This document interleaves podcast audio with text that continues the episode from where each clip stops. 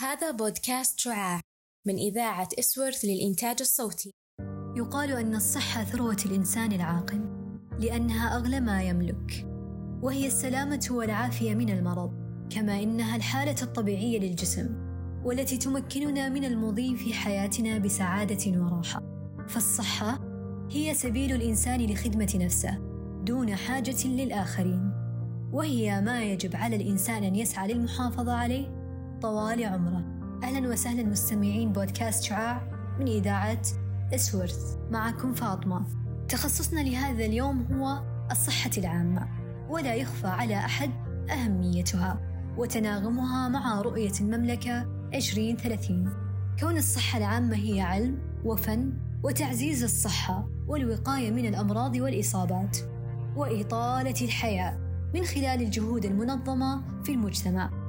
وتسعى الصحة العامة لتحسين صحة الناس من خلال تطوير وتطبيق المعرفة التي تمنع المرض وتحمي الناس من الضرر وتهدف الصحة العامة أيضا إلى الوقاية من الأمراض المعدية والمزمنة. بالنسبة لشروط القبول، في البداية يجب علينا استيفاء شروط القبول العامة في جامعة الملك فيصل، من ثم يتم قبول الطلاب حديثي التخرج أو من مضى عام على تخرجهم. وطبعا الأولوية لحديثي التخرج خريجي هذه السنة. ثالثا شهادة الثانوية العامة لقسم العلمي أو ما يعادلها بمعدل درجات تحددها عمادة القبول والتسجيل في كل سنة. رابعا اجتياز اختبار الكليات الصحية ولكن لم يتم عمله في السنة الماضية بسبب جائحة كورونا. وأخيرا اجتياز متطلبات السنة التحضيرية بمعدل تراكمي ثلاثة فأكثر. كما نعلم أن جامعاتنا لا تعلن عن نسب القبول لكن هذه النسب تم تقديرها من قبل الطلاب في المراحل الماضية. بالنسبة للدفعة الثالثة عام 1442 طلاب 87.9 والطالبات 93.2 وعدد سنوات الدراسة والساعات الدراسية خمس سنوات ونصف سنة تحضيرية ثلاث سنوات ونصف تخصص وسنة امتياز أي ما يعادل 120 ساعة. سنتحدث الآن عن مواد التخصص وبشكل أعمق. فإن الطالب يدرس في السنة الأولى أساسيات الإحصاء الحيوي مصطلحات الطبية مقدمة في علم النفس مبادئ الوبائيات مقدمة بالصحة العامة وهي مادة تلم بجميع ما يخص التخصص وما سيتم دراسته في سنوات الدراسة وما يهدف إليه علم الصحة العامة وما هي مهام مختصي الصحة العامة. وأخيرا علم التشريح ووظائف الأعضاء وهي مادة تهتم في تشريح وتركيب جسم الإنسان ووظائف أعضائه وأجهزة الجسم بشكل نظري وعملي. وفي السنة الثانية سيتم دراسة مادة مبادئ علم الوبائيات للصحة العامة الصحة العامة للسلوك والمجتمع. وهي مادة تهتم في النظريات والنماذج التي تغير سلوك الإنسان والمجتمعات إلى سلوك صحي بطريقة علمية ومنهجية. وأيضا دراسة إدارة الصحة العامة وسياسات الصحة العامة. وكذلك دراسة التقييم والارتقاء الصحي. وأيضا دراسة الإحصاء الحيوي للممارسة الصحية وهنا يدرس الإحصاء الحيوي بشكل نظري وعملي لكيفية عمل الإحصاءات الحيوية وأنواعها وطريقة تحليلها واستخراج الأدلة العلمية للدراسات والبحوث واستعمال البرامج المخصصة. وأخيرا دراسة الأحياء الدقيقة وهنا تتعلم بشكل نظري وعملي عن المخلوقات الدقيقة مثل البكتيريا والفيروسات والفطريات وغيرها. وفي السنة الثالثة ستكون المواد تخصصية أكثر ومنها مادة الصحة البيئية وهي مادة تهتم بالصحة لكن بمنظورها الخارجي والبيئي وهي الهواء الذي نتنفسه والماء الذي تشربه والأرض التي تمشي عليها.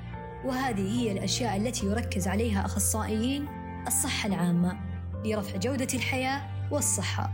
ثانيا مادة الرعاية الصحية في المملكة وتهتم في الهيكلة الصحية في المملكة وكيفية توزيع المسؤوليات والأنظمة واللوائح والنظام الصحي عموما في المملكة. وأخيرا في السنة الرابعة وهي عبارة عن فصل دراسي واحد.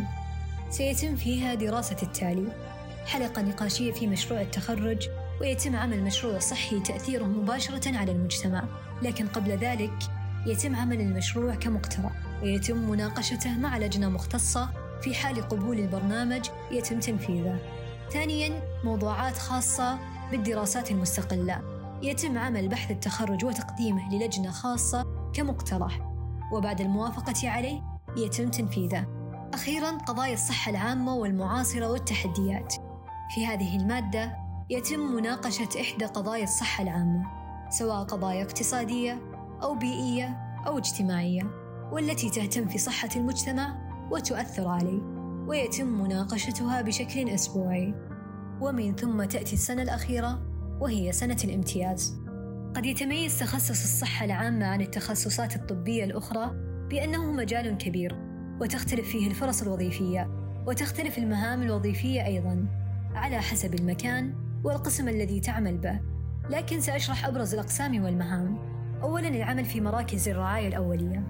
الصحة المدرسية التثقيف الصحي مراقب وبائي مكافحة عدوى. ثانيا العمل في المدن الطبية والمستشفيات العامة. أقسام الطب الوقائي ومكافحة العدوى صحة البيئة بالمستشفى خدمات التغذية إدارة الجودة التثقيف الصحي. وتختلف مهام العمل باختلاف الجهات. مثلا الشؤون الصحية بالحرس الوطني ومراكزها مستشفيات القوات المسلحة ومراكزها مستشفيات قوى الأمن ومراكزها ومستشفيات وزارة الصحة. ثالثا العمل بوزارة الصحة ووكالة الصحة العامة والإدارات التابعة من خلال إنشاء السياسيات والمبادرات والمشاريع الصحية ومتابعة تطبيقها. ثالثا العمل لدى الشؤون البلدية والقروية تطبيق الاشتراطات الصحية وصحة البيئة. بما يتعلق بالفرص الوظيفية لتخصص الصحة العامة فهي كثيرة جدا وسوف نذكر منها على سبيل الحصر. أولا العمل في قسم الوبائيات. كأخصائي صحة عامة في هذا القسم مهمتي هي التبليغ عن الأمراض مثلا التهاب الكبد أو كورونا أو أي مرض شائع. وأيضا مهمتي ليست التبليغ فقط وإنما متابعة المريض لحين يتمثل بالشفاء من المرض. ومن خلالها سؤال المريض كيف أتى له المرض؟ وما هي أبرز الأعراض التي تعرض لها لمعرفة السبب والمصدر الرئيسي للمرض؟ أما في قسم مكافحة العدوى دورنا مكافحة العدوى بداخل المراكز الصحية والمستشفيات. لأن إذا لم تكن هناك مكافحة للعدوى فهنا سيصبح انتشارا للأمراض وهنا دورنا الأساسي منع المرض من الانتشار من الممارسين الصحيين إلى المريض أو العكس.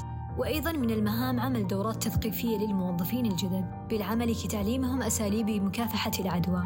وكيف طريقة التعقيم الصحيحة والكثير من الأمور الوقائية؟ أما عن دورنا في قسم إدارة الجودة سوف نصبح مسؤولون بشكل رئيسي عن تنظيم المستشفى وأيضا تساهم في التطوير من خدمة الرعاية للمرضى مثلا قسم الطوارئ أصبح عليه ضغط كثير. فأنا هنا كأخصائي سوف أسعى لحل المشكلة التي تسببت بهذا الضغط الهائل وسوف أحاول حلها وغيرها من الكثير من المهام. وفي قسم التثقيف الصحي دورنا كأخصائيين بالصحة العامة التعامل مع مرضى لديهم أمراض مزمنة كالسكري والضغط والربو وغيره فدورنا الأساسي هو القيام بالمساعدة وإعطائهم نمط حياة جديد ليتماشى ويتعاشى مع المرض. فمن واجبنا نثقف ونوعي لخطورة هذا المرض. وما هي المهارات التي ينبغي على الشخص تطويرها للدخول في التخصص؟ بداية تعلم اللغة الإنجليزية. ثانيا اكتساب حب وشغف التعليم الذاتي والمستمر والحرص على العمل الجماعي. ختاما بالمثل المشهور الذي يقول الوقاية خير من العلاج. فإن الالتزام يحافظ على صحة الإنسان ومن حوله والوقاية من كل الأمراض. مستمعين بودكاست شعاع معكم فاطمة.